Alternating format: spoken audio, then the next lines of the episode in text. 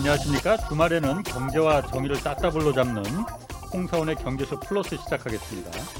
아, 지난달 말 국제통화기금 IMF죠. 이 IMF가 주요 7개국 그 G7 가운데 유일하게 일본의 경제 성장률 전망을 하향 조정했습니다. 어, 세계 경제 회복세와는 달리 나홀로 경기 불황에 시달리는 일본 경제 속사정 오늘 좀 자세히 알아보겠습니다. 자, 그 유튜브 지구본 연구소의 운영자이시자 법무법인 율촌 전문위원 최준영 박사 나오셨습니다. 안녕하세요. 네, 안녕하세요. 예.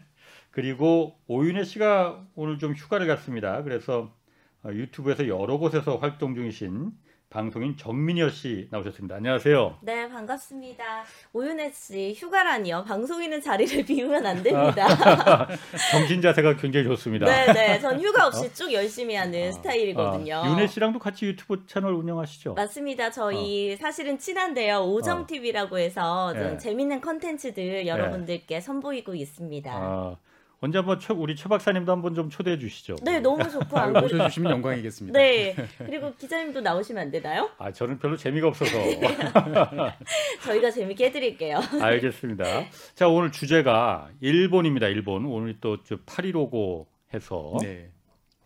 일단 그 지난주에 이제 그 일주일 전쯤에 이제 도쿄 올림픽 폐막했어요. 네. 뭐 하여튼 말 말도 많고 탈도 많았던 올림픽이었잖아요. 안 연다 1년 또 연기되고 예, 유례 없는 뭐 취소는 어. 취소지 연기는 또 처음이었거든요. 올림픽 그러니까. 역사상. 예. 어쨌든 일본 정부가 이거 이 도쿄 올림픽을 일본 부흥에 네. 어, 도, 도약의 기회로 삼겠다 했는데 결과적으로 좀 어떤가요, 최 박사님 보시기에? 글쎄요, 뭐 일본은 정말 제일 행복했던 시절이 1964년 그 예. 동경 올림픽, 도쿄 올림픽 음. 시절이었기 때문에 예. 그거를 이제 다시 한번 again 음. 하면서 일본 부흥을 이제 전 세계에 보여주고 싶었던 거죠. 예, 64년 올림픽이 이제 전, 전범 국가 어떻게 보면 전쟁에서 폐허가 된 나라가 이렇게 예. 새롭게 탄생을 해서 세계의 평화와 어떤 화합을 도모할 수 있는 나라가 예. 됐다라고 과시한 것처럼 이제 이번 올림픽에서도 그런 모습을 다시 한번 보여주고 싶어가지고 예. 유치를 하고 많은 예. 노력을 했는데 운이 없었죠 사실 운이 누구도. 없었다. 네. 구군이 거기까지였나 보군요, 일본이. 뭐 구군이라고 하기보다는 뭐 한편으로 보면 운이 없었다라고 볼 수 있고 또 예. 한편으로는 또 그 와중에도 또 어떻게든 또 치러낸 걸 보면 네. 예. 어그 일본이라는 나라가 가지고 있는 저력이라든지 국력이라는 것들이 또 여전히 또 살아있는 면이 있구나라는 네. 또 그런 생각도 사실 들었습니다. 네, 저는 근데 생각보다 그 네. 시청자의 입장에서 정말 올림픽에 관심이 없으실 줄 알았거든요. 아, 다 보게 되더라고. 네, 네. 그러니까요. 예. 그래서 저는 그래도 일본이 좀 선방했다라고 생각을 했거든요. 맞습니다. 일본 국민 입장에서 봤을 때는 뭐 일단은 즐거운 스포츠, 즐거운 이제 축제였고요. 네. 어, 저희도 옆에서 보면서 뭐 나름대로 사람들이 한 일주일 동안 한 2주일 정도 이제 상당히 즐거 즐거웠잖아요. 네. 스포츠라는 게 그런 효과가 있는 것 같습니다. 근데 이제 일본은 기대했던 기대했던 것만큼 사실 일본이 동경 올림 아, 이번에 2020년 올림픽을 유치하면서 처음에 내세웠던 때는 뭐 인공지능, 자율주행 자동차, 오. 어뭐 그다음 위성을 통한 불, 저기 그 유성 쇼 정말 최첨단의 기술을 어, 전 세계에 이제 다시 한번 만방에 보여주겠다. 네. 64년도에 이제 신간센을 처음으로 운행하면서 세계를 충격으로 몰아넣은 것처럼 다시 한번 이제 보여주겠다고 했는데 사실 아무것도 된 경우는 없었죠. 그건 왜 그런 거예요? 그러니까 그 사이에 처음에 음. 이제 할 때만 해도 뭔가 이제 잘 될 것 같았는데 아. 기술 발전이 그렇게 제대로 이루어지지 않았던 면도 이제 크고요. 음. 사실 어떻게 보면은 그것이 이제 일본이 갖고 있는 여러 가지 현재 어려움을 상징하는 음. 그런 존재라고도 볼 수도 있을 것 같습니다. 새로운 것이 잘 등장하지 않아요. 음. 그렇군요. 그, 예, 그, 저희도 항상 이제 뭐 보도하고 그럴 때 보면은 뭐 엑스포나 올림픽이나 이런 국제 행사 같은 거 대규모 할 때 돈 많이 들어가잖아요. 네네. 경기장도 지어야 되고. 네. 예. 근데 그 돈 들어가는 거 아까워하지 마라. 이게 눈에 보이지 않는 뭐 그 부가가치 효과가 뭐 몇십 음. 조니 뭐 이런 얘기 맨날 정가의 보도처럼 맨날 말하거든요. 예.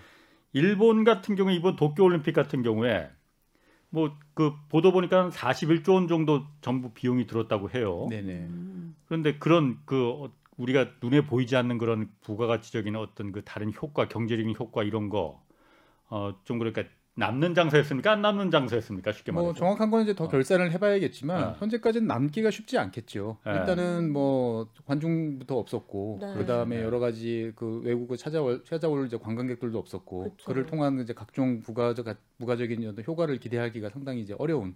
그러니까 한쪽에서 준비해 놓은 건 써먹지 못하니까 매몰 비용이 되고 예. 그다음에 방역이라든지 이런 조치를 위해서 추가적으로 더 들어가야 되는 비용들은 더 증가를 했었고 음. 이제 이런 면이 있다 보니까 실제로 과거에 이제 말씀해 주신 것처럼 일본은 대규모 행사 뭐 이제 엑스포라든지 그다음에 올림픽 이런 걸 통해 가지고 어떻게 보면 우리가 익숙한 그런 패턴을 만든 곳이 일본이에요. 그러니까 음. 동 64년 동경 올림픽 그다음에 음, 음. 삿포로 이제 동계 올림픽 예. 그다음에 오사카 뭐 이제 국제 엑스포 이런 걸 통해 가지고 예. 가지고 있던 많은 어려움들이 있, 있었지 않습니까? 뭐 네. 이제 개발도 해야 되고 뭔가 정리를 해야 되는데 이게 사람들이 막 그 예산도 부족하고 음. 갈등이 있는데 너무나 큰 행사, 메가 행사를 한번 딱 밀어놓으면 그 문제가 일거에 해소되는 것들을 이제 봐왔었던 거죠. 네. 그래서 사실 이런 걸 통해 가지고 그 동안에 도쿄 같은 경우는 이번에 올림픽이 개최됐던 지역이 상대적으로 좀 낙후됐던 어떤 그러한 이제 음. 그 해안가 지역이었거든요. 이런 것들을 다시 한번 리노베이션 시키면서 어, 음. 전체적으로 도시의 어떤 재생, 부활 이런 것들을 이제 도모하려는 예. 그러한 목적들도 있었는데 아. 그러한 모습들에 전 세계에서 별로 관심이 없었던 거죠 보면은 음. 그런 걸 통해 가지고 돈을 들였으면 사람들이 야 정말 일본 도쿄 어, 역시 좋아 어, 새롭게 변화하고 있구나 예. 어 정말 이제 새롭게 다시 탄생하는 그런 모습을 느끼고 싶었 보여주고 싶었는데 실제로 다들 관심들이 이제 없었던 거죠 보면은 음. 박사님 말씀처럼 저도 보면서 아 뭔가 되게 일본이 음. 우리보다 잘 사는데 혹은 일본 되게 좋다라는 느낌을 사실 이번 올림픽에서 느끼지는 못했던 것 같아요. 그러니까 일본이 잘 산다라고 표현하는 거는 어떻게 보면은 네. 세대 간 정확하게 차이가 있어요. 어, 제가 느끼기에는 저희 나이 또래 정도 되면 아, 일본 당연히 저희 우리보다 잘 사는 나라. 예.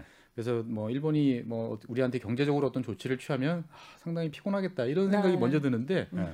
젊은 친구들은 그렇지 않더라고요. 과거에 이제 그 반도체 관련 이런 이야기 생겼을 때이 네. 친구들이 하는 이야기가 아니 일본 쟤네들이 모자랐다고 지금 저 모양이지? 음. 어, 그러니까 이 젊은 친구들한테 일본이라는 나라는 대단한 나라라기보다는 여행 가기 좋은 나라, 맛있는 네. 거 많은 나라, 어, 그 다음에 이제 취미 생활하기 좋은 나라. 음. 어, 인식이 이렇게 다르구나. 네. 어, 그래서 일본에 대한 인식을 보면 어, 세대 차가 드러난다. 저는 이제 그런 생각을 요즘 많이 하고 음. 있어요. 네.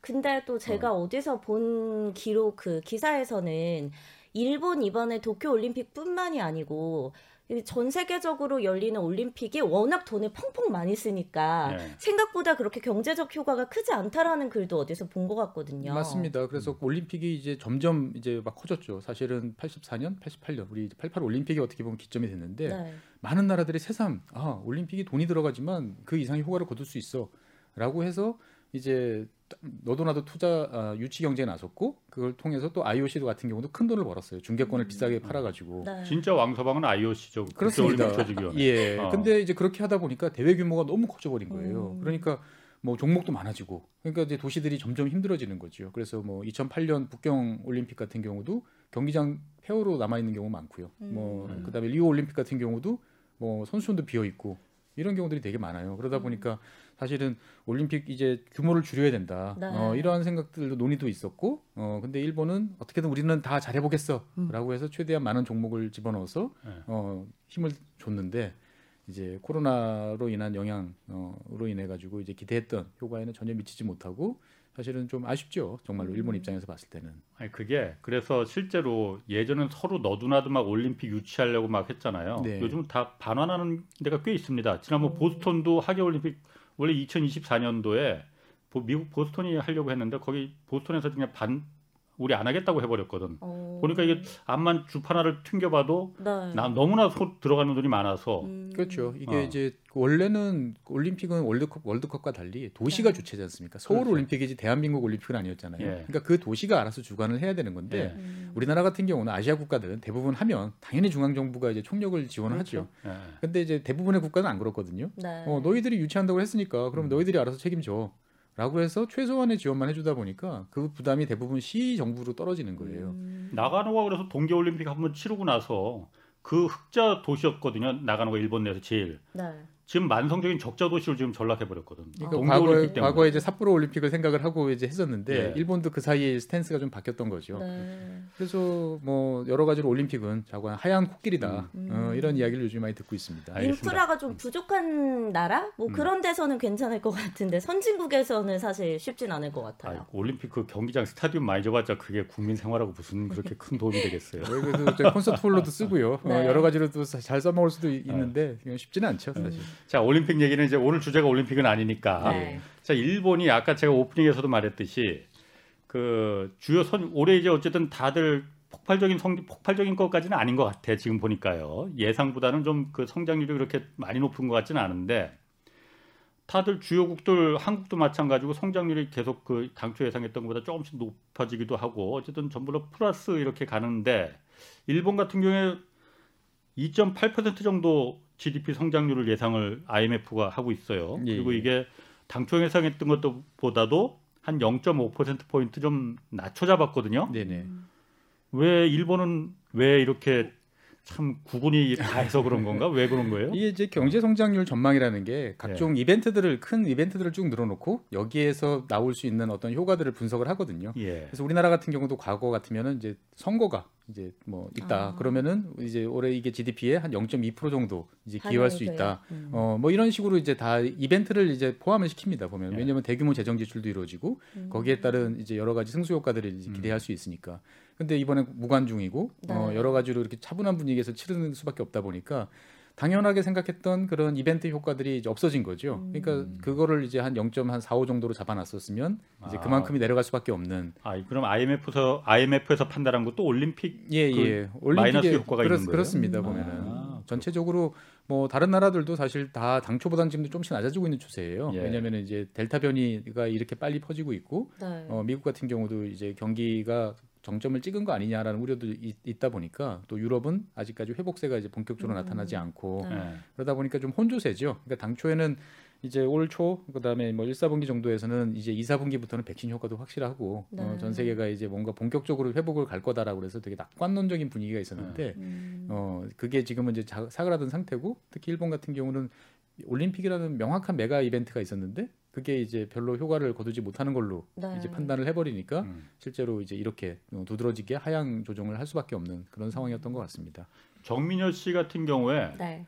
그 일본 하면은 그 아까 최 박사님 잠깐 말했지만은 저희 같은 경우에 사실 예전에 그 저 어렸을 때만 해도 일본 하면 정말 넘사벽이었거든요. 예. 그렇죠. 어? 그 기술력, 그 소니 텔레비전 하나 보고 막 그 도요타, 혼다 자동차 보면은 네. 야, 저런 디자인을 어떻게 할 수가 있을까 막 이런 생각을 좀 일본은 정말 넘사벽이구나 뭐 이런 생각을 하고 자랐었거든요.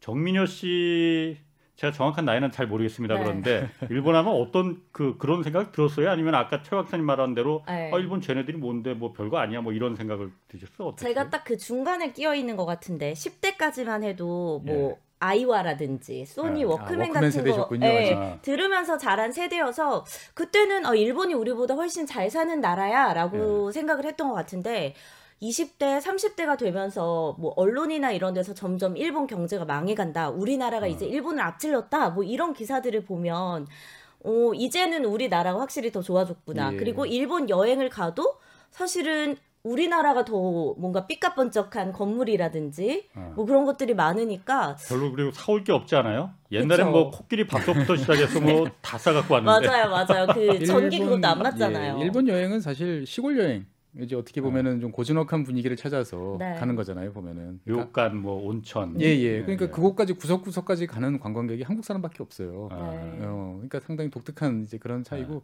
아까도 말씀드린 것처럼 워크맨 세대가 되게 큰 것 같아요. 워크맨이란 걸 네. 경험해봤느냐, 네. 그렇지 않느냐에 그렇죠. 따라서 맞아요, 어, 맞아요. 일본의 영향력을 체감하느냐, 아. 그렇지 못하느냐 차이인 것 같습니다. 음. 자, 그럼 일본이 예. 그 넘사벽이었던 일본이 어, 주저앉기 시작한 게 1990년 그 이- 이른바 그 잃어버린 30년이 이제 시작되면서잖아요. 예, 예. 그게 이- 음. 잃어버린 30년이 일단 왜 시작이 된 겁니까? 그러니까 한참 거슬러 올라가야 됩니다. 아. 그러니까 뭐 1985년 우리 86년 올림 아, 아시안 게임을 앞둔 85년까지 거슬러 올라가야 되는데 당시 일본이 전 세계적으로 막대한 무역 수지 흑자를 거두고 있었습니다. 그렇죠. 독일과 네. 더불어서. 네. 그러니까 미국 입장에서 봤을 때는 뭐 너무나 힘든 상황이었는데 어 미국 독 일본이 이제 독일과 더불어서 막 성장을 하고 있으니까 이 문제를 해결해라. 어 네. 여러 가지 요구를 했는데 해결이 안 돼요. 어 음. 수출을 자제해라. 뭐 그랬는데 네. 자제한다고 그래도 또 계속 수입되고 그래서 결국 이 미국이 칼을 빼든 게 당시 이제 주요 선진국들을 다 플라자 호텔에 다 음. 모읍니다. 아. 모아가지고 너희들 환율을 바꿔라. 음. 음, 너희들 환율이 너무 지나치게 저평가돼 있으니까 네. 그걸 바꿔라 라고 해서 윽박을 지른 거죠. 음. 그래서 이제 그 일본이 거기에 대해서 오케이를 합니다. 왜냐하면 이제 자기들이 봤을 때도 우리가 너무 많이 벌어간다라고 네. 생각을 해서 당시에 이제 1달러당 한 240엔 정도 됐었어요. 예. 근데 이거를 1년 만에 단 1년 만에 120엔까지 떨어졌어요. 음. 그러니까 쉽게 말하면 이제 엔고가 시작된 거죠. 그렇습니다. 그러니까 쉽게 말하면은 우리가 지금 달러당 한 1,200원 정도 되는데 예. 네. 이게 2022년쯤 되니까 이제 600원으로 됐다 라고 오. 생각을 해보면 어마어마한 이제 변화가 생긴 거죠. 그러니까 그렇게 일본 엔화가 예. 낮아지면 그 낮아 어, 엔고가 되면서 엔고가 되면은 엔고가 되면 당연히 이제 경기가 안 좋아지죠. 예. 어, 수출이 안 되죠. 음. 예. 그러니까 이제 일본 정부는 옛날에 그야말로 수출하면은 그 100달러 벌 수 있던 걸 예, 50달러밖에 50달러밖에 못 못 버는 거죠. 그러니까 아. 이제 여러 가지 기업 기업들이 어려워지니까 예. 네. 일본 정부가 이제 지원에 나섰습니다. 지원에 나서면 일본 정부가 할 수 있는 것들은 대출을 많이 해주고 그다음에 금리를 낮추도록 이제 일본 중앙은행이 요청을 한 거죠. 그래서 네. 일본 중앙은행이 금리를 확 낮췄어요. 예. 어. 그러니까 이제 자기네 나라 통화는 고평가돼 있는 상태에서 그 다음에 그 여러 가지 금리는 낮아지니까 돈이 막 넘쳐나는 음. 어, 이런 이제 상황이 됐던 거죠 보면은 그래서 이렇게 늘어난 돈들은 당연히 이제 부동산으로. 여러 가지 투자 자산 주식이나 부동산으로 넘어가는 거죠. 예. 음. 그래서 당시 80, 1989년쯤 되면 이제 일본의 이제 버블이 이제 막 정점 정점에 달했다라고 이제 이야기하는데 이 당시에 보면은 이제 부동산을 대출을 해줄 때 요즘에 우리도 익숙한 LTV라고 그러죠. 담보 예, 네. 예. 예, 담보 가치 이게 100%를 훌쩍 넘어도 빌려줍니다. 예. 왜냐하면 어차피 오를 거기 때문에 음. 지금 내가 1억짜리 집을 어, 저 친구한테 1억 2천을 주고 빌, 빌려 대출을 해줘도 네. 좀 있으면 2억이 될 테니까 아하. 음. 문제가 그 없다. 정도였구만요. 예. 아. 그래서 이제 경기가 막 살아나면은 사실 이때 금리를 좀 낮춰서 네. 어, 이제 적당히 불을 끄고 좀 완화를 했어야 되는데 예. 일본 정부는 이제 1987년에 이제 블랙 먼데이라고 해서 미국에서 이제 대규모 주식 대폭락 사건이 벌어졌습니다. 그러니까 야 이게 전 세계 경기가 어떻게 될지 알 수 없으니까 어. 어 우리가 지금 경기가 좋아서 좀 부작용이 나타나지만 이거를 섣불리 꺼뜨리면은 곤란해. 음. 네. 라고 그래가지고 계속 이제 이거를 유지를 했던 거죠. 저금리로. 저금리 이제 아. 뭐 완화적인 그 이런 걸 유지를 했던 거죠. 예. 그러다가 이제 1989년 5월쯤 되니까 이제 더 이상 일이 나- 내버려둘 수는 없다. 그러니까 네. 뭐 일본 땅을 다 팔면 일본 토지 가격 그렇지. 전체가 미국 뭐 미국 토지 가격의 4배쯤 예. 됐어요. 와 그렇게 비쌌어요? 어, 그러니까 옛날에 그랬었어요. 막 예, 일본 그 덴노가 살고 있는 그 네. 일본 왕실에 네. 살고 있는 그 땅만 팔아도 뭐 뉴욕 맨하탄을 다 살 수 있다. 예. 어 정도의 이제 어마어마한 말도 안 되는 가격들이 이제 벌어지다 네. 보니까 이제 1989년 5월 31일 날 일본 중앙은행이 드디어 칼을 빼들고 금리를 이제 올리기 시작을 했어요. 네. 음. 금리를 올렸는데 그래도 안 줄어드니까 예. 이안 꺾어지니까 계속 올립니다. 오. 그래서 다섯 번을 연속으로 올려요. 예. 그럼 그게 한 몇 프로까지 갔어요 금리가? 그러니까 뭐 2.5%뭐 2%대까지 내려왔다가 네. 이제 거의 두 배 이상 올라간 거죠. 이제 음. 보면은 5% 예, 이 정도 이 정도 하니까 예. 대출 이자가 갑자기 이제 막 늘어나기 그쵸. 시작을 한 예, 거죠. 예. 어, 대출 이자가 늘어나니까 어떻게 되겠어요? 이제 집을 팔아야죠. 집을 팔아야 네. 되는데 다들 이제 급한 상황이에요. 돈이 네. 급한 상황이니까 어, 안 사는 거죠 보면은. 네. 그래서 이제 다 어, 팔려고 내놓기만 하고. 내말 내놓기만 하고 그러면은 이제 그 은행들 입장에서 봤을 때는 어, 저 자산을 이제 매각을 해야 내, 내게 뭔가 생기는데 어, 매각이 안 되는 거예요. 예. 그리고 가격이 점점 내려옵니다. 이를테면 예. 10억짜리 땅이 좀 있으니까 7억, 6억까지 내려오는 거예요. 음. 근데 은행은 처음에 이거를 10억으로 잡아놨기 때문에 예. 처음에는 10억짜리 자산은 안전하다 자산했는데 이제는 8억짜리 자산도 이제 불안해지는 이제 이런 예. 상황이 되는 거죠. 그러니까 점점 점점 자산들이 부실화되는 상황들이 이제 나타나게 됩니다. 보면. 예. 음. 그러니까 은- 은행 입장에서 봤을 땐 돈을 빌려줄 수가 없는 이제 상황이 되는 거죠. 예. 내가 토지 담보 대출도 안 되고 뭐도 안 네. 되고. 그러니까 일단은 무슨 일이 있으면 자꾸 이제 돈을 이제 거두기 바쁜 거죠. 보면은. 음. 거두기가 바쁘니까 전체적으로 봤을 때 경기가 더 안 좋아지는 거죠. 그러니까 살아남을 수 있는 뭐 기업이라든지 이런 쪽 같은 경우도 아 잠깐만 요번만 넘겨주면은 아. 어 이제 뭔가 우리가 다음번에 수출해 가지고 돈 벌어와 가지고 될 것 같은데 은행은 아 필요 없습니다. 당장 내놓으세요. 이런 음. 식으로 가니까 어. 예. 어 너도 나도 다 자산을 팔고 어떻게든 부채를 갚고 어, 소비를 줄이고 네. 이런 현상들이 이제 계속 나타나는 거죠 보면은 어. 근데 그게 어쨌든 한 5년 사이에 이제 이런 일들이 벌어졌잖아요. 예. 근데 그럼에도 불구하고 뭐 제가 기억하는 음. 일본은 90년대 이후에도 그래도 경제가 계속 괜찮았던 것 같거든요. 예, 예. 그러니까 이제 그 관성이 네. 있으니까. 어. 어, 원체 이제 거대한 이제 세계에서 뭐 미국을 위협할 정도로 어, 엄청나게 성장을 했기 때문에 약간 경기가 추락하더라도 얼마든지 버틸 수 있다라고 다들 네. 생각을 이제 해줬던 거죠. 근데 이게 그 재정 그 자산 붕괴 속도가 생각보다 너무 빨랐던 거죠. 그 정도로 음. 거품이 껴있을 줄은 몰랐는데 거품 규모가 어마어마했었습니다. 그러니까 이게 한 4, 5년, 89년부터 이제 금리를 인상을 해가지고 한 90, 한 2년까지 한 3년 사이에 1,500조 엔이 사라졌어요. 그 얼마죠? 어, 일경 일경 5천조 원쯤 되는 거죠 보면은. 네. 그러니까 일경이라는 단어는 이제 지금 감이 안 낯설죠. 서죠. 감이 안 서죠 이제 보면은 예. 그러니까 우리가 뭐 천조국 천조국 그러는데 조를 네. 단위로 넘는 거죠. 경 단위로 아. 넘어가는 아. 거죠. 그러니까 이 정도의 시스템 붕괴가 되면 정부에서 나서서 어 뭔가 이거를 막아야 돼요. 그러니까 금융 기관이 부실화되는 걸 막고 예. 돈을 집어넣어서 어 이게 이제 금융 경색이 되는 거를 막아줘야 되는데 일본이 못 그럽니다. 어. 왜요? 그러니까 이제 여러 가지로 생각을 했던 거죠. 이게 지금 우리가 개입했다가 다시 또 법으로 또 키우는 거 아니야? 아, 어 그리고 겉으로 나는 숫자는 어땠거나 전 세계적으로 봤을 때 무역 흑자도 괜찮고 어 전, 전반적으로 좀 어려워지지만 이 정도는 버틸 수 있을 것 같아라고 네. 생각을 하다 보니까 이제 93년까지 이제 계속 금리를 높이는 상태가 됐던 거죠. 그러니까 예. 한번 충격요법을 줬으면 그 다음에 따뜻한 물도 좀 주고 어 담요도 덮어주고 좀 이제 정신 차려 이렇게 해줘야 네, 되는데 계속 회초리만 때린 거죠. 예. 어, 그럼 미국에서는 어쨌든 본인들이 예. 너네 환율 높여라 예. 뭐 이렇게 해서 일본 경제가 이렇게 갑자기 확 안 좋아진 거잖아요. 예. 그런 거에 대한 어떤 도움이나 이런 게 사실은 좀 있어야 되는 게 아닌가 싶기도 하거든요. 일본 입장에서는 아. 네. 그렇죠. 그래서 이제 미국 같은 경우도 사실 85년에 프라자 합의를 이제 이끌어냈지만 네. 몇년 후에 상황이 너무 이제 안 좋아지는 걸 보니까 네. 이제 반대로 이제 오히려 너희들 이제 환율을 좀 조정을 해도 괜찮아라고 예. 이야기를 해줍니다 보면은 예. 해주지만 이미 때가 늦은 거죠 이제 보면 네. 그거와 관계없이 일본 사람들 스스로가 아 우리 자산이 너무 버블이었고 음. 어, 계속 이제 밑으로 내려가는 이제 상황이 화살표가 뻔히 보이는 거예요. 음. 그러니까 음. 지금 돈이 있어도 돈을 안 쓰고 어 저축을 했- 저축을 하고 그다음에 이자를 갚을 생각을 하고 빨리 부채를 갚으려고 하다 보니까 네. 사실은 사람들이 돈을 써야 이게 뭐 경기가 돌아가고 우리가 생활을 할 수 있지 않습니까? 근데 다들 빚만 갚으려고 하는 거예요. 기업도 어. 개인도.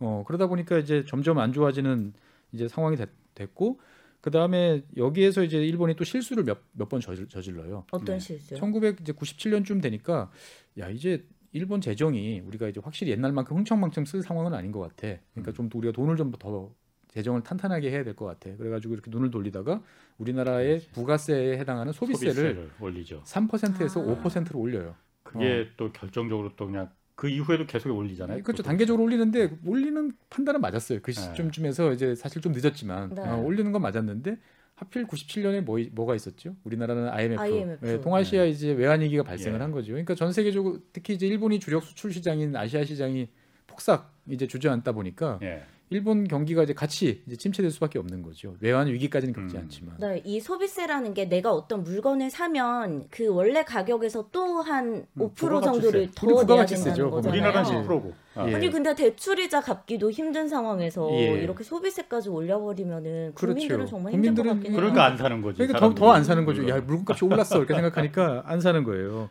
그러니까 경기가 살아나기도 힘든데 거기다가 채찍을 더 때리는 어. 이제 와. 이런 상황이니까 일본은 그래서 90년대 내내 이제 어두운 시기였어요. 음. 자, 그 최 박사님 그러면은 1985년에 그 플라자 호텔에서 예. 일본만 온 게 아니잖아요. 예. 이- 미국이 부른 게 일본만 부른 건 아니잖아요. 예, 예. 독일도 불렀잖아요. 맞습니다. 독일도 너무 너희들 너무 많이 돈을 벌어 간다 지금. 예. 독일한테도 요구를 했을 거 비슷한 아니에요. 요구를 했었죠. 독일은 들었습니까 안 도, 들었습니까? 독일도 이제 비슷한 요구를 들었죠. 아. 그래서 이제 거기 맞춰 가지고 환율도 조정하고 마르크화를 그때 일본만큼 그렇게 그렇게까지는 화끈하게 조절하질 아- 않았다고 안, 안 말을. 안 왜- 들었다고 왜냐면은 그러더라고요. 독일은 이제 당시 이제 유럽 이시 당시는 이제 유- 네. 유, 유럽 경제 공동체라고 있었죠. 예, 여기서 우리가 단계적으로 이제 통합을 하려고 예. 어, 유럽 차원의 어떻게 보면 통화 이 바스켓을 만들어 놓고 거기서 소폭의 조정만 하고 있었던 거거든요. 예. 그러니까 이제 다른 친구들 핑계를 댈 수 있는 거예요. 우리가 네. 미국 너희들 말을 들어주고 싶은데 그렇게 음. 되면 지금 어, 영국, 독일, 어, 영국, 프랑스, 이탈리아 이런 나라들하고 우리가 그동안 해왔던 그쵸. 관계들이 다 엉망진창이 되는데 음. 어떡하지?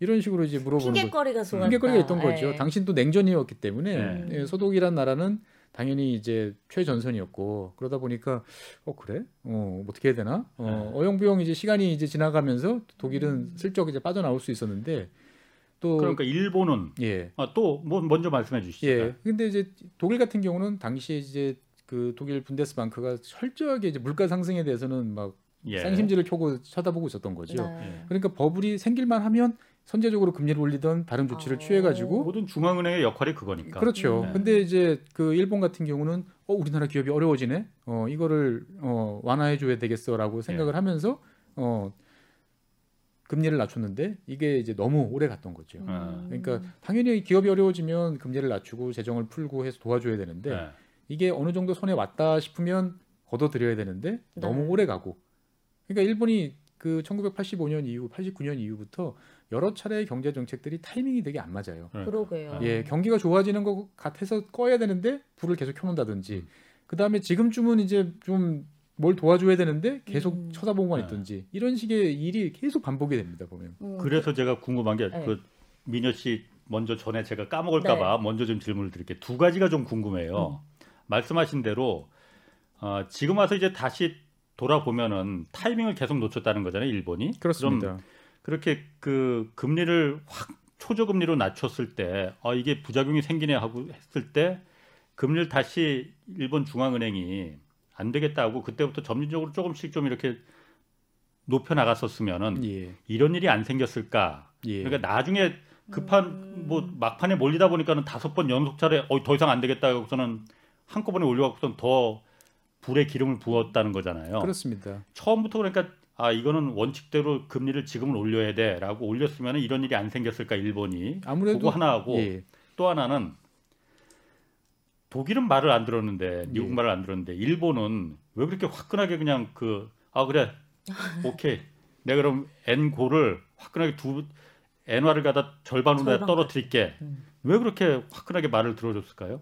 일단은 이제 일본이 더 미국에 대해서 적극적으로 갔던 거는 여러 가지 이유가 있었지만 이 당시 일본이 미국에 수출했던 것들은 이제 수출을 해서 어마어마한 무역자를 거둬들이고 있던 것들은 미국 산업하고 직결되는 것들이 되게 많았어요. 뭐가 예. 있어요? 대표적인 게 자동차죠. 아. 일본 자동차들이 1980년대 이제 오일 쇼크를 네. 타고 연비가 좋은 승용차들이 미국 사람들한테 인기가 좋았죠. 그렇죠. 근데 미국 차들은 다 크고 어, 네. 연비가 낮고 배기량이 크고 하는 차였는데 일본 차들은 작고 고장도 잘 안 나고 연비가 좋은 차였으니까 일본 소비자 미국 소비자들이 많이 사갔던 거죠. 그로 인해 가지고 이제 미국 디트로이트로 대표되는 자동차 산업이 완전히 몰락을 합니다. 네. 그러니까 미국 국민들 입장에서 봤을 때는 일본은 어떻게든 두드려야 될, 어, 두들겨 잡아야 될 이제 그런 나라라고 보여지는 거죠.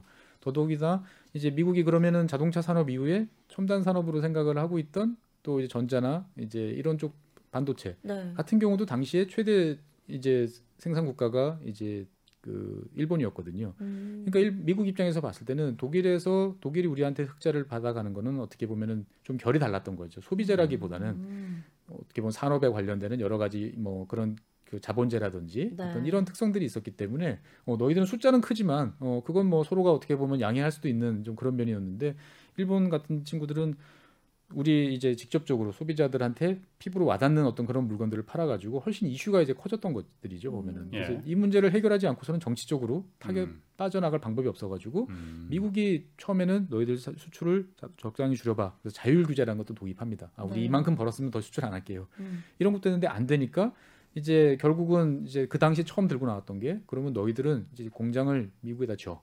아예 이런 식으로 해서 지금은 이제 익숙한 어, 우리가 미국에다가 뭐 물건을 팔고 싶으면은 미국에 음. 공장 짓는 것들이 사실 이때부터 이제 본격화되기 시작을 했, 음, 음. 습니다 보면은 그렇군요. 음. 예. 자 그럼 두 번째 예. 아까 그 타이밍 말했잖아요. 예. 제가 그걸 왜 물어보냐면은 우리의 경우를 지금 그 반추해서 보, 보려고 하기 때문에 그런 거거든요. 예, 예. 우리도 지금 금리를 올려야 된다. 그 타이밍을 좀 놓치고 있다라는 음. 얘기가 간간히 들리고 있거든요. 예, 네. 일본이 그때 만약에 타이밍에 맞춰서 지금 그 초저금리 때 금리를 적절한 시기에 먼저 선제적으로 올렸다면은 오늘날과 같은 잃- 잃어버린 30년이 안 올 수도 있었습니까?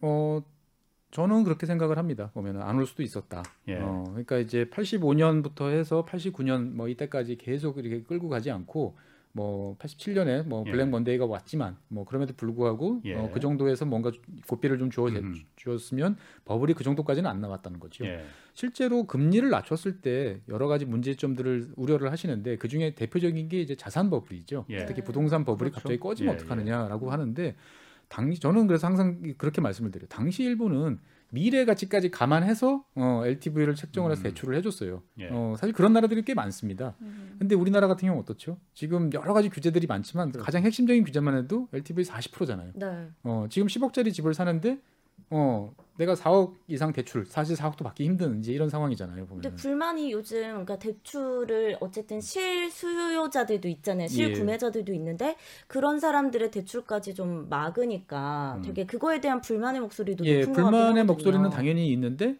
거시 경제적으로 봤을 때 보면은 네.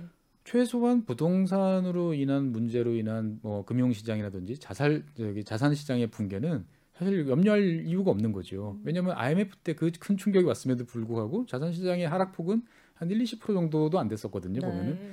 근데 지금은 40%도 돈을 안 빌려주고 있어요. 그러니까 우리가 버블을 무서워하는 거는 이게 붕괴가 됐을 때 금융시장이 망가지고 금융시장이 망가지면 전체 이제 경제 전체가 망가질까봐 그걸 네. 우려를 해서 예의 주시를 하고 있는데 지금 같은 경우는 40%도 안 빌려주고 있기 때문에 음. 뭐 애지간히 떨어져 봐도 최소한 금융기관 입장에서 물론 이제 그 자산을 소유하신 분들은 속도 상하고 여러 가지 경제적 어려움도 있을 수 있겠지만 경제 시스템이 문제될 것은 없다라는 거죠 보면. 은행이 망하지는 않을 거라는 거죠. 그렇습니다. 사실 은행 입장에서 보면 지금 답답한 상황이죠. 너무나 대- 음. 수요가 많은데 돈을 못 빌려주고 있는 상황이니까요. 이거는. 네. 저는 개인적으로 좀 궁금했던 게 이렇게 먹고 살기가 힘들어지면은 일본 내부에서 우리나라만 해도 경제가 안 좋아지면 바로 이제 뭐 정치적으로 네. 좀 비판이 있다든지 뭐 정권을 바꿔야 한다든지 막 이런 이야기들이 나돌잖아요. 예. 근데 일본은 사실 그렇지가 않은 것 같아서 요것도 어, 왜 그런지 우리 궁금하거든요. 입장에서 봤을 때는 되게 조용해 보였지만 네. 일본 나- 내부적으로는 사실 그게 여러 가지 정치적 변화를 이제 갖고 왔었던 거죠. 그러니까 음. 자민당이 거의 뭐 일당 독재 수준으로 내려오다가 이게 민주당 정권으로 야당 정권으로 한번 바뀌기도 했었고 그 다음에 이제 그 고이즈미 같은 어떻게 네. 보면 약간 그 전혀 그전 그 전에는 정권을 잡기 힘든 어 자민당 소속이지만 어, 마이너리티에 있던 친구들이 이제 올라와서 정권을 음. 잡고 음. 파격적인 어떤 조치를 취하는 네. 그러니까 일본 나름대로 2000년대부터 어, 한 2010년 정도까지는 여러 가지 변화와 시도들을 많이 했었습니다. 네. 근데 그때마다 이제 운이 안 좋다라고 이제 이야기하는 게 그런 거예요. 이제 민주당 정권이 이제 우여곡절 끝에 잡아서 잡아가지고 뭔가 일본을 과거의 어떤 그런 형태에서 새롭게 좀 변화시키려는 여러 가지 네. 시도들도 하고 조사도 하고 어, 음. 했는데 그때 이제 그 대, 대지진이 이제 발생을 했던 아. 거죠. 이제 보면은 그러니까 음. 08년 금융위기 이후에 뭔가 이제 바닥을 치고 좀 네. 이제 올라가려고 했는데 다시 대지진이 발생을 하면서 이제 또 후쿠시마 원전을 비롯한 여러 가지 네. 대형 재해들이 발생했는데 이때 우왕좌왕하는 모습을 보여줬던 거죠. 음. 예. 그러니까 뭐 실력이 없으니 어쩔 수 없어라고 볼 수도 있겠지만 일본 입장에서 봤을 때는 2000년대 들어서 여러 가지 국민들의 어떤 열망 변화에 이걸 따라 가지고 몇 번의 시도를 해봤지만 별로 변화한 게 없다. 음. 어 그럴 바에는 차라리 그냥 어 예전서부터 그냥 안정적으로 쭉 끌고. 가던 사람들이 음. 그냥 계속 가는 게 낫지 않겠느냐라는 음. 구간이 명관이다라는 인식들이 이제 퍼지는 거죠 보면은 아 그래서 그 자민당 정권이 다시 이제 정권을 이제 다시 잡아 예 정권을 구간이 잡아 명관이다. 그렇습니다. 음. 그러니까 아, 당시 이제 그 민주당 정권이 뭔가 좀 다른 모습을 보여주고 네. 어 우리가 이제 그 98년 이후에 네. 이제 김대중 정부 들어오면서부터 아 야권도 뭔가 실력이 있고 다른 관점에서 접근을 해서 어 네. 이거를 국가를 나름대로 방식으로 끌어갈 수 있구나라고 생각을 하면 이게 이제 새로운 기회가 주어졌는데 예. 그 기회를 살리기 전에 이제 여러 가지 이제 네. 외부적인 요인들 운도 없었고. 그러니까 운이 없었다는 이야기를 제가 계속 드리는데 그런 면들이 몇몇번 있었어요. 어 그러다 보니까 이제 풀릴만 하면 갑자기 그런 생, 그런 상황 상황이. 생기고 그러면 어떻게 되죠? 엔고가 갑자기 막 슈퍼 네. 엔고가 네. 되면 일- 일본 기업들은 또 다 죽어나가고 음. 어 그러니까 일본 경기가 안 좋아지니까 실제로 이 내수 시장도 이제 돈 돈이 안 도는 네. 거죠 보면은 그러니까 소비가 주니까 경기는 또 위축되고 예. 경부는 돈이 그래서 없으니까 그래서 예. 아베노믹스라는 게 그래서 들고 나온 거잖아요. 그렇습니다. 그러니까 아베노믹스에 대한 평가는 어떻습니까? 아베노믹스는 우리나라 분들은 되게 싫어하세요. 그게 사실은 뭐예요? 아베가 경제를 살린다 뭐 이런 뜻이에요? 그렇습니다. 뭐 어. 세계의 화살 뭐 네. 이런 이야기를 하는데 사실 가장 돈 풀어 무장 무장 풀어버린 거 아니에요? 그러니까 일본은 아까 말씀드린 것처럼 이제 버블 붕괴가 되면서 발생한 게 뭐냐면은 디플레이션이 발생했어요. 교과서에서만 있는 줄 알았던 디플레이션이 현실로 나타났습니다. 디플레이션이 물가가 물가가 하, 거. 하락하는 거죠. 아, 네. 예, 그러니까 오늘 이를테면은 이거를 핸드폰을 10만 원을 주고 살 수 있었는데 내일 되면은 9만 5천 원. 어, 그럼 어, 안 사지. 안 사는 거죠. 안 내일 사고 살 거야. 어, 기다리 기다리는 거죠. 그러면 소비가 안 도니까 네. 점점 이제 내려가는 거죠. 예. 그래서 사실 디플레이션이라는 것들이 나타날 거라고 생각을 안 했어요. 현대 경제에서는. 음. 왜냐하면 통화를 더 풀어내면은 될 거다라고 생각을 했는데 일본이 이제 경기가 2000년대 90년대 후반부터 안 좋아지니까 이제 뭐 초저금리에 어, 여러 가지 재정 정책을 통해서 돈을 막 부어 넣습니다. 네. 근데 찔- 찔끔찔끔 부어 넣는 거죠. 이제 보면은. 어. 어, 그러니까 아베노 아베노믹스라는 거는 쉽게 말해서 자 우리가 일본이 경제적으로 여러 가지 문제들이 있지만 네. 그 중에 가장 핵심은 어, 엔화가 고평가돼 있고 음. 그 다음에 디플레이션 현상이 나타나고 있다. 그래서 이 문제를 해결을 해야 된다. 그럼 이 문제 해결을 하려면 무제한적으로 엔화를 어, 찍어내는 거다. 찍어내겠다. 음. 그래서 일부러 또 엔화의 가치를 낮추면 어, 수출이 잘 되고 그 다음에 물 그러면은 그렇게 통화량이 넘쳐나면 어, 물가가 오를 거다. 네. 그러면 디플레이션이 아니고 인플레가. 인플레이션이 오면 음. 사람들이 지금 100원으로 살 수 있는 거를 내일이면 110원에 사면 나는 이제 지금 먼저 사야지. 어, 사야 될 네. 거다. 이게 한 2000년대 중반 이야기인가요? 2010 2010년대 중반이죠. 예, 네. 이제 고, 고이즈 저기 그- 고이즈미 이후에 네. 이제 아베 이제 수상이 두 번째 집권한 때 나타나는 일이 네. 된 거죠. 저 같은 일반인은 사실 이런 게 크게 막 환율 뭐 엔고 엔저가 크게 와닿진 않는데 여행을 생각해 보면 저도 딱 2015년쯤에 네. 일본 가서 뭐 좀 비싼 고가의 물건들 사고 이랬거든요. 왜냐면 그때 제 기억에 일 엔화가 한 850원, 뭐 네. 어, 900원 정도였던 예. 것 같아서 그러면 이제 경기가 확 살아나야 되지 않을까요? 예. 예. 그래서 일본 내부 내부적으로는 이제 외국인 특히 한국 사람이나 중국 네. 사람들이 많이 관광을 갔죠. 싼 맞아요. 여행지로서. 그래서 내수가 이제 곳곳이 이제 좋아지는 것도 있었고 일본 수출 기업들이 이제 경쟁력이 되게 좋아졌죠. 예. 그래서 그 당시에 이제 우리나라에서는 되게 위기론이 많이 나왔어요. 네. 중국은 음. 뒤에서 이미 턱 밑까지 쫓아왔고 네. 근데 저 위에서 이제 앵고 때문에 힘들어하던 일본은 갑자기 일본 기업들은 갑자기 경쟁력이. 살아나니까 우리는 중간에 껴있다 예. 이런 이야기들을 되게 많이들 했었죠. 그래서 어 일본이 이제 그 엔저로 이제 많이 내려가고 어 함으로써 수출 기업들은 도움을 받았지만 음. 이게 생각만큼 큰 도움을 이제 가지는 못했어요. 그러니까 왜냐하면 음. 일본이라는 나라는 우리가 생각했던 것과 달리 수출 비중이 되게 낮습니다. 네. 우리는 전체 GDP에서 수출 차, 차지하는 비중이 막 70%막 이렇지 그렇죠. 않습니까? 보면은 근데 일본은 10% 내외예요. 그거밖에 안 돼요. 그거밖에 안 돼요. 어. 일본은 내수 시장이 거대한 이제 이런 어. 특성이 있어요. 그러다 보니까 이게 장점이자 단점이 되고 있는 거죠. 그러니까 뭐냐면은 우리나라는 5천만이잖아요. 5천만이다 보니까 시장이 빤한 거예요. 음. 그러니까 여기서 물건을 내가 독점을 하고 많이 팔아봐도 어 그냥 골목 대장밖에 안 되는 거죠. 그러다 보니까 기업들로서는 자꾸 자꾸 더 예. 큰 시장을 찾아서 나가고 음. 변화를 하고 맞춰가야 되는데 일본 기업들은 내수 시장이 원체 거대하고 세계 2위, 3위의 이제 그 거대한 시장이니까 그 안에서만 경쟁을 해도 나쁘지 않은 거예요. 음. 어, 그 개인적으로 생각이 드는 게 우리나라 일본 경제가 안 좋아지면은 왠지 우리나라 경제가 좀 살아나는 듯한 그런 음. 기분도 좀 갔거든요. 예를 들면 뭐 어. 자동차도 미국에 예전에 일본 차들이 다 점령을 했다 하면 이제는 현대차가 많아졌잖아요. 예. 그런 거라든지 반도체도 이제 삼성전자가 세계 1위니까 오히려 일본의 이런 경제가 안 좋아지는 게 우리나라에는 좀 호재로 작용하는 건가요? 그렇게 볼 수 있는 면도 있죠. 왜냐하면 저희가 철저히 일본을 벤치마킹하면서 네. 일본이 하면 우리도 할 수 있습니다라는 정신으로 지금까지 살아왔잖아요. 그러다 보니까 일본 입장에서 봤을 때는 대한민국이 지긋지긋하게 쫓아오는 거죠. 음, 그래서 최종 그 소비재 입장에서 봤을 때는 어, 경쟁 관계가 분명히 있어요. 그래서 이제 일본의 불행은 대한민국의 행복이라고 생각할 여지도 충분히 있습니다만 어, 세상은 그렇게 단순하게 또 돌아가지는 않아요. 음. 왜냐하면 서로가 이제 또 맞물리면서 네. 주고 받는 거거든요.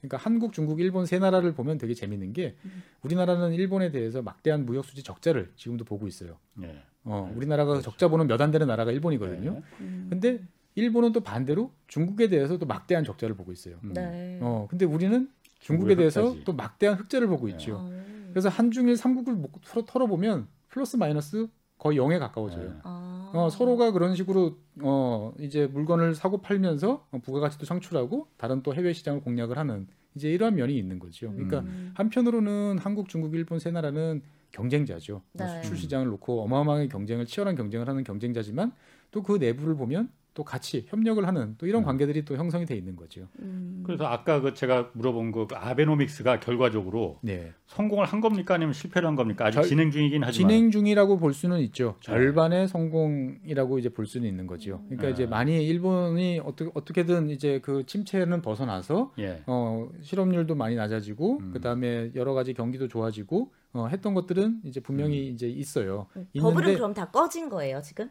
일본 버블은 없어요. 어, 음. 일본 버블은 이제 없다라고 이제 보시면 되겠고. 너무 낮죠, 그러니까 부동산도 지금 너무 낮, 낮아진 거 아니에요? 어, 그러니까 일본 부동산은 어, 두 가지를 구별해 보셔야 돼요. 토지하고 네. 주택하고 구별을 해서 보셔야 돼요. 네. 주택 가격은 2000년대 중반, 그러니까 이제 최소한도 08년 이후부터는 예. 지속적으로 계속 상승을 해오고 있어요. 네. 어, 토지 가격은 이제 계속 바닥을 기는 경우도 많지만 예. 어, 주택 가격 같은 경우는 어, 의외로 예. 특히 이제 대도시 도쿄라든지 도쿄. 이런 대도시는 견실하게 이제 성장을 계속하고 있고 음. 그래서 일본 리치에 투자하신 분들이 꽤 2018년 19년에 걸쳐서 높은 수익을 이제 거두시기도 하셨어요. 예. 그래서 우리가 뭐 일본 주- 이제 버블 하- 이야기 나오면은 꼭 주택 네. 이야기 나오는데 음.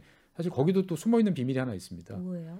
우리는 금리를 올려서 일본 주택이 저렇게 바닥으로 확 꺾어졌다고 생각을 하는데 네. 그렇진 않아요. 그러면요? 그러니까 금리를 확 올리니까 꺾어졌죠. 네. 꺾어지니까 일본이 화들짝 놀란 거예요. 일본 정부가. 어, 그래가지고 또 한편으로 돈을 풀어요. 돈을 음. 풀어가지고 여러 가지 토목 사업이라든지 어, 건축 사업을 할 수 있도록 또 도와줘요 보면은. 네. 그래가지고 사실은 집을 더 지으면 안 되는 상황인데 건설업체들이 계속 아. 정부의 지원을 얻고 어, 끊임없이 집을 짓습니다 보면은. 음. 그래서 뭐 아무도 안 다니는 산에 도로 놓고 이거 도로 이거 말씀하시는 놓고 거죠? 예 집도 아, 집 그거. 그러니까 우리는 아. 토목 사업만 보지만 사실 예. 주택도 어마어마하게 많이 지었어요. 아. 그렇죠. 예 이게 멈춘 게 2012, 3년쯤 맞아요. 돼서 이제 비로소 이제 예. 야, 이 집 그만 짓자. 아, 라고 해서 주택 신규 공급이 본격적으로 감소하기 시작을 합니다. 예. 그러니까 이제 이 2015년을 넘어가면서 이제 시장이 안정화되고 그 다음서부터는 이제 입지에 따라 가지고 상승하는 이런 예. 현상들이 확실히 나타나는 거죠. 빈집들이 아. 많다는 이야기도 들은 것 같아요. 외곽 아. 쪽은. 그렇습니다. 외곽은 빈집이 많지만 또 도심 지역으로 사람들이 더 몰리는 거죠. 음. 그러니까 일본 같은 경우도 동경 도쿄를 제외한 나머지 도시들은 상당히 어려워지고 있어요. 네. 예, 그러니까 우리처럼 다 수도권으로 몰리는 거죠. 어, 근데 왜 우리가 그런 얘기를 하잖아요. 일본의 어떤 뭐 출산율이 떨어진다든지 음. 막 집값 버블이 일어났던 걸 보면서 우리나라가 막 그 전철을 밟는 음. 거 아니냐 막 이런 이야기를 많이 하는데 그래서 지금 사실 저희도 집값이 되게 많이 올라 있잖아요. 예. 이거를 같다고 음. 봐야 될까요? 저는 일본하고 우리하고는 비슷하지만 정말 다르다라고 어. 생각을 합니다. 한국 사람들은 일본 사람들과 달리 되게 새로운 거를 좋아하고 네. 변화를 좋아하고 어, 뭔가 도, 이, 변할 때는 변화하는 걸 두려워하지 않는 거죠. 예. 그래서 어, 일본 같은 경우는 어려움과 위기가 생기면 기존에 잘하던 거를 더 잘해보려고 노력을 하는 경향들이 있어요. 음. 어, 근데 우리는 잘하던 걸 잘해보려는 그렇죠. 일본은 있다. 그래서 새로운 에너, 뭔가 에너지가 있으면 이거를 기존 거를 개량하는 데 또 투자를 해요. 아, 그리고 음. 확실한 것들을 반복하는 데 집중을 합니다. 우리가 문화에서도 그런 면들이 많이 나타나잖아요. 장인 정신 같은 거죠. 그 좋게 말하면 네. 장신, 장인 정신인데 저희 애들 어릴 때 2000년대 초중반에 보던 어 그냥 여러 가지 일본 특촬물들을 지금 가끔 채널 돌리다가 보면 나오는데 똑같아요. 오. 포맷도 똑같고 나오는 아. 구성도 똑같고 예. 어쩜 저러느냐. 어. 그러니까 일본은 어 뭔가 정말 큰 위기가 왔을 때는 한번 확 바뀌어요. 확 음. 바뀌는데 그 중에 뭔가 튀는 요소들이 있으면 예. 그 요소들을 더 정밀하게 힘을 쏟아가지고 어, 최고의 효율을 내는 데까지 이제 가는 거죠. 음. 근데 그 방향이라는 것들이 현재 경제 흐름하고는 좀 안 맞을 수 있는 거죠. 대표적인 음. 것들이 제조업에서는 내가 내 손을 떠나면 이제 그 물건이 고장이 나면 다 내 책임이잖아요. 네. 예. 고칠 방법이 없어요. 물건이 음. 일단 내 손을 떠나가면. 음. 그러니까 드라이버를 통해 가지고 나사를 박을 때도 혼을 다 심어서 이제 박아야 되고 어, 도요타에서 자동차 조립하시는 분들은 거의 뭐 아크로바틱한 동작을 하면서 어, 음. 최대한의 정확도를 유지하려고 노력을 합니다. 제조업에서는 그게 맞아요. 음. 근데 지금 IT 산업이 이제 커지잖아요. 그렇죠. 근데 우리 핸드폰이나 소프트웨어는 어떻습니까? 일단 앱 다운 받았는데 어 문제가 있어.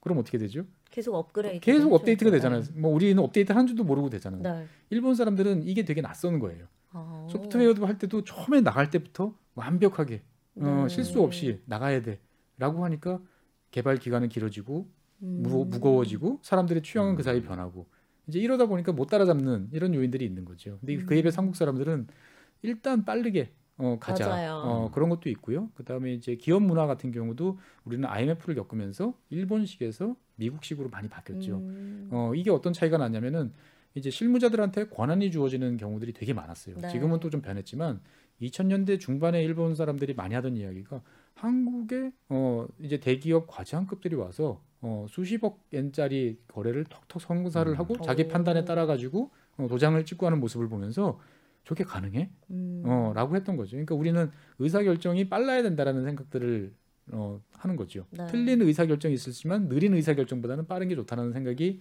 사회적으로 많이 있는데 비해서 음. 일본은 어, 어떻게든 검토를 해서 실수가 없어야 돼라는 음. 것들이 있는데 그 실수가 없어야 돼라는 것들이 사실은 여러 가지로 이제 발목을 이제 잡고 있는 거죠. 그러다 음. 보니까 어, 새로운 것들이 과연 일본에서 최근에 새로운 것들이 뭐 등장한 게 있나? 라고 생각해 보면 잘 없어요. 맞아요. 왜 발명 뭐 물건도 그렇고 어. 문화 콘텐츠도 그렇고 음. 다 80년대, 90년대도 사실 잘 생각이 안 날 정도잖아요. 예. 저희 어렸을 때 뭐 유행했던 막 포켓몬스터라든지 어, 어. 이런 것들 그냥 지금 아이들도 또 똑같이 그걸 하고 그렇습니다. 있거든요. 예, 그러니까 계속 반복이에요. 네. 그러니까 뭐 영화를 만들어도 일본 같은 경우는 그 위원회에서 어, 리스크를 다 분석을 해서 제거하고 리스크가 없는 길로 영화를 만들려고 하다 보니까 뭐 명탐정 코난은 계속 명탐정 코난으로 어, 여름 방학 네. 때마다 나오는 어떤 그 코스밖에 이제 갈 수가 없는 거죠. 근데 한국은 어, 조금만 반복이 되면 저거 뭐야 왜 왜 저래 이러면서 새로운 것들을 요구를 이제 하게 되는 거죠. 보면은. 그러니까 음. 어떻게 보면 일본이라는 나라는 성공을 했죠. 정말 어마어마한 성공을 했기 때문에 그 성공이라는 게 자기 발목을 잡아서 음. 변화의 필요성들을 어, 잊어먹은 거죠. 근데 네. 우리는 일본을 쭉 쫓아가서 선생님으로 생각해서 쫓아가다가 네. 97년 IMF라는 외환위기라는 걸 경험하면서 뭔가 기존 시스템에 문제가 있다. 음. 이거는 곤란하다라고 생각을 해서 많은 국민들의 희생을 딛고 이제 미국식 어떤 그, 그 당시 global standard라는 거에 대해서 되게 이제 음. 목을 메고 우리가 변화했던 거죠 보면은 그러지 네. 않으면 안 된다라고 생각을 했던 거고 그 일본인들의 파고드는 그런 정신 같은 음. 거는 왜 그런 거예요? 그 몸속에 뭔가 피가 그렇게 흐르나요? 일본은 원래 사회 구조가 네. 이제 주변 사람들한테 어릴 때부터 폐를 끼치면 안 된다는 게 되게 큽니다. 음. 어, 나의 몫에 맞춰서 그 안에서 어, 네가 어, 잘 살아야 되는 게 되게 중요한 거예요. 네. 어, 그러다 보니까 어떻게 보면 미국식으로 막 남들한테도 잘난 척하고 이런 모습은 일본 사람들한테는 상상할 수가 없는 거죠. 어, 내 포지션이 있는 거죠. 네. 근데 사람의 욕구라는 거는 분명히 존재를 합니다. 어, 그러면 그 욕구를 옆으로 주변으로 확산할 수가 없으면 밑으로 어, 파고드는 어떤 음. 그런 거죠. 그러다 보니까 깊이가 있다라고 생각을 이제 하고 어, 그런 것들이 문화 현상으로 나타나면 이제 오다쿠라고 하는 네. 어, 이제 이런 것들로 나타나게 되는 건데 사실 오다쿠 같은 경우도 그 문화를 보면 좀 슬퍼요. 왜요? 왜냐면은 네. 그런 거를 하려고 그러면 내가 나의 시간과 뭐가 있어야 되잖아요. 어, 그러니까 취업을 해서 바쁘게 일을 하면 그런 취미를 하면 하- 하기가 어려웠을 거예요. 음. 어, 이제 청년 실업이라든지 아, 어, 일을 할 데가 없는 일을 할. 할 수가 없는 그런 상황에서 어, 음. 내가 그래도 뭔가 살아 있음, 내가 좋아하는 걸 추구하는 어떠한 그런 성향들이. 예, 마- 맞물려 떨어지는 거죠. 그러다 어. 보니까 오다쿠의 취미들은 대부분 비싸거나 어, 고급이거나 어. 이렇지 네. 않고 대중적이고 저렴하거나 어, 이런 경향들이 상당히 많은 거죠. 어. 보면. 음. 어떻게 보면 어, 되게 독특한 문화긴 하지만 어. 일본 사회의 어떤 좀 씁쓸한 면을 아, 보여주는 어, 그래요. 문화라고 볼 수도 있습니다. 아, 제가 그 그 제 동료 중에 이제 일본 특파원 갔다 온 친구들 얘기를 들어보면은 일본 사람들 물론 그게 경제 산업에도 다 비슷할 거예요.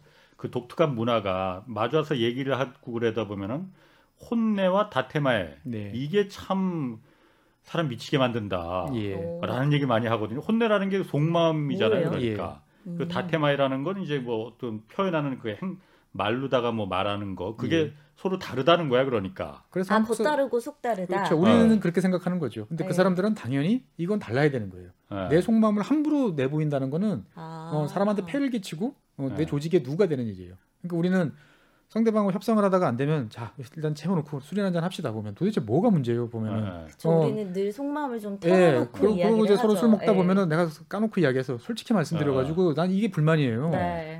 네. 아 그럼 그렇게 이야기를 하지 그럼 내가 이야기를 할게요. 그럼 내가 가서 우리 회사 가서 돌아가서 내가 이야기를 네. 하겠습니다. 이렇게 해서 우리는 그걸 맞춰가는 걸 당연하게 생각을 하죠. 네. 근데 일본은 그 전혀 그렇지 않은 거죠. 음. 나의 속마음을 겉으로 드- 음. 드러낸다는 것들은 상당히 민망할 수도 있고 어, 음. 내 나의 역할을 넘어가는 나한테 주어진 그 분량을 넘어가는 어, 파격적인 행동이라고 생각을 할 수 있는 거죠. 그러니까 네. 한국 사람하고 만나면 일본 사람들은 되게 거칠고 공격적이라고 느껴요. 네. 그런 성향에 대해서 우리는 일본 사람들을 만나면 되게 답답하고 예. 그쵸. 어, 속을 알 수가 없, 그렇죠. 없다라고 이제 생각을 네. 하는 거죠. 예. 음. 요즘 세대들은 또 좀 다른 것 같다라는 생각이 들기도 하는 것 요즘 같아요. 일본 세대? 예. 예, 요즘, 일본 세대는 뭐 어떻습니까? 요즘 일본 세대는 어. 사실 우리는 일본에 대해서 요즘에 되게 이제 한일 관계는 사상 최악의 이제 지금 냉각기를 예. 이제 네. 거치고는 있습니다만 그 물밑에는 어떻게 보면 되게 상당히 끈끈한 또이 전혀 다른 모습들이 보여지고 있어요. 음. 일본 도쿄의 이제 뭐 코리아타운 이런 지역은 지금 코로나 왕- 와중에도 항상 문전 성시를 이루고 있습니다. 우리가 뭐 먹는 가, 벼운 분식부터 뭐 네. 족발, 뭐 불닭, 어, 여러 가지 음식들에 일상적으로 소모를 소비를 하고 있고요. 음. 그 다음에 이제 뭐 우리 문화들, 어, 특히 이제 코로나를 통해 가지고 이제 일본에서도 넷플릭스가 이제 점유율이 되게 높아지면서 네. 어, 우리나라의 여러 가지 이제 드라마들이라든지 이런 드라마. 것들이 이제 어, 소개가 많이 됐고 음. 그것들을 정말 좋아하고 어, 사랑합니다 보면은 그리고 한국에서 나오는 저는 저로서는 되게 충격적인 게 한국의 캐릭터 상품들이 일본보다 어, 더 압도적으로 좋아지고 일본 네. 사람들도 사랑하는 한국 캐릭터들이 이제 등장을 많이 하고 네. 어, 우리의 뭐 여러 가지 학용품이라든지 이런 것들을 어, 되게 카와이하다고 좋아하는 모습들을 보면 캐릭터 왕국인데 일본이. 그렇죠 우리 네. 생각엔 그런데 지금은 이제 그래서 바뀐 거죠 그러니까 음. 젊은 세대들 일본의 젊은 세대들은 한류가 벌써 이제 한 30년 가까이 어, 오면서 이제는 자연스럽게 너무나 당연하게 접할 수 있는 하나의 생활의 어떤 한 부분이 됐던 거죠. 네. 음. 이 부분이 되게 와닿는 게 저, 제가 이제 6살짜리 남자 아이를 키우거든요. 근데 코로나 터지기 전에 일본에 이제 아이를 데리고 가면서 저는 이제 일본은 캐릭터도 너무 많고 장난감 천국이니까 네. 가서 내가 너 장난감 사고 싶은 거 다섯 개를 사주겠다 하고 그 일본에 있는 장난감 마트에 갔는데 정말 우리나라에 있는 요즘 뭐그 장난감 가게들이 훨씬 좋은 거예요. 종류도 다양하고. 어. 일본은 호빵맨 캐릭터나 뭐 그런 그 피카츄. 뭐지 뭐 키- 피카츄 이런 거 말고는 사실 색다를 게 별로 없더라고요. 맞습니다. 그러니까 반복이죠. 계속 네. 같은 걸 조금씩 조금씩 바꾸는 어. 이제 반복이다 보니까 애니메이션도 어, 그 정말 예전에 가슴을 뛰게 했던 멋있는 명작들은 네. 이제 왜안 나오냐. 네. 네. 어, 나와도 계속 예전 것들을 그냥 조금씩 리노베이션 하고 어, 그거를 이어가는 이제 이런 수준이라는 게 어떻게 보면은 일본 입장에서 봤을 때는 참 아픈 이야기인 거죠. 음. 어, 요즘은 그 일본 애니메이션 이런 거 사실 예전에 그 뭐 하울의 움직이는 성뭐 네. 이런 거 보면은 제가 어른인데도 봐도 참 스토 그냥 그냥 만화 영화가 아니잖아요. 스토리가 있잖아. 막 네. 그런 게 그 요즘은 왜 그런 게 안 나오는 걸까 그러면은요? 그러면 이제 그거를 이제 계속 반복을 하기 위해서는 시스템을 만들었어야 되는데 음. 네. 어, 이제 시스템이 구현이 안 된 거죠. 어떤 초천재가 어, 자기의 독단으로 어, 어떤 사람들을 어, 모아가지고 어떻게 예. 보면은 갈아 넣어서 네. 어, 만드는 작품들을 우리는 보고 열광을 했는데 예. 지속 가능하지 않았던 거죠. 음. 그러니까 미국이란 나라는 디즈니는 사라졌지만 디즈니라는 회사는 계속 남아서 이것들을 사업적으로 여러 가지로 변화시키고 성장을 시켰는데 비해서 일본은 이제 음. 그런 면에서 보면 상당히 취약을 해- 취약했던 거죠. 음. 그렇군요. 예. 그럼 마지막으로 그 요즘 그러니까 일본이 제가 아까도 말했지만 일본 다른 집 친구 집에 소니 텔레비전 하나 있으면 그렇게 부러웠단 말이에요. 넘사벽이었던 일본이었는데 한국이 일본의 경제를 앞선다. 일본은 그래가 구매력 기준으로 그 1인당 GNP 같은 GDP 같은 경우는 지금 앞섰다고도 얘기를 해요. 예. 한국의 경제 규모나 경제력이 지금 일본을 앞서고 있다라는 물 부분 그 부분은 최 박사님 은 어떻게 생각하십니까? 아직까지는 좀 쫓아갈 여지가 좀 더 있다라고 좀 보여지고요. 어. 근데 예. 이제 일단은 국민이 체감할 수 있는 생활 수준이나 경제의 어떤 이런 소비의 여건 이런 네. 것들은 일본보다 저는 한참 앞서 있다고 생각을 해요. 네, 저도 예. 그렇게 생각해요. 예. 예. 그래서 어떻게 보면 이제 우리가 뭐 따라잡을 수 뭐 이제 명목 소득으로라도 예. 어, 따라잡을 수도 있다라고 이제 뭐 충분히 저는 이제 가능하다고 이제 보여져요. 어 근데 이제 일본이라는 나라에 대해서 우리가 어떻게 보면 잘 모르는 면이 어 일본에 대한 정확한 평가, 어, 우리 우리 위치도 어 우리는 네. 항상 일본을 통해서 이렇게 상대적으로 우리 위치를 평가하려는 경향이 있는데 예. 그런 것들을 잘 모르는 경향들이 좀 있는 것 같아요. 그러니까 음, 가, 그- 가령 대표적인 게 네. 일본은 무역 수지 흑자가 막대할 거다. 네. 생각하시는데 전혀 아니에요. 작년에 몇 년 만에 겨우 흑자로 돌아섰어요. 계속 적자였다가 계속 적자였다가. 예. 어, 그러면 일본은 뭘로 먹고 사느냐? 어, 세- 세계적으로 나간 투자 자산으로 인한 수익이 어, 자본 수지가 어, 그걸 다 커버를 해줘요. 보면. 아 그래요. 예, 그러니까 이게 우리가 단순히 GDP 문제가 아니고 그 사회 음. 경제 체제가 어떻게 보면 예전에는 비슷한 체제로 막 갖고 있었는데 일본하고 우리하고는 지금 상당히 음. 다른 형태. 음. 어떻게 보면 우리가 지금 우리도 이제 지금 자산이 해외 자산들이 점점 축적이 되고 있죠. 다들 네. 뭐 테슬라 주식도 사고 이제 예. 어, 미국 국채도 사고 하는 것처럼 일본은 벌써 그 일을 한 30년 전부터 이제 계속 해왔던 거죠. 예. 그러니까 지금 우리는 제조업 국가고 급, 급하게 성장을 계속 해와가 있는 이런 나라. 그 다음에 예. 벌써 안정되고 해외의 어떤 자산으로 음. 어, 영위하는 나라. 음. 이런 나라를 동일한 선상으로 놓고 어, 우리가 따라잡았다, 어, 앞섰다 이렇게 말하는 것은 어떻게 보면 약간 좀 너무 단면적 단면만 보고 있는 게 네. 아니- 아닐까. 음. 그 역사적인 아픔이 있다 보니까 또 그렇게 생각 하게 되는 것 같아요. 예. 더 우리가 따라잡았다라고. 맞습니다. 음. 네. 예, 알겠습니다. 아, 오늘 일본에 관해서 오늘 아주 재밌는 얘기 두 분께 좀 많이 들었습니다. 오늘 여기까지 하겠고요. 함께 해주신 최준용 박사님 그리고 정민여 씨 두 분 고맙습니다. 네, 감사합니다. 감사합니다. 자, 주말에는 경제와 정의를 따따블로 잡는 홍사운의 경제쇼 플러스 오늘 여기서 마치겠습니다. 고맙습니다.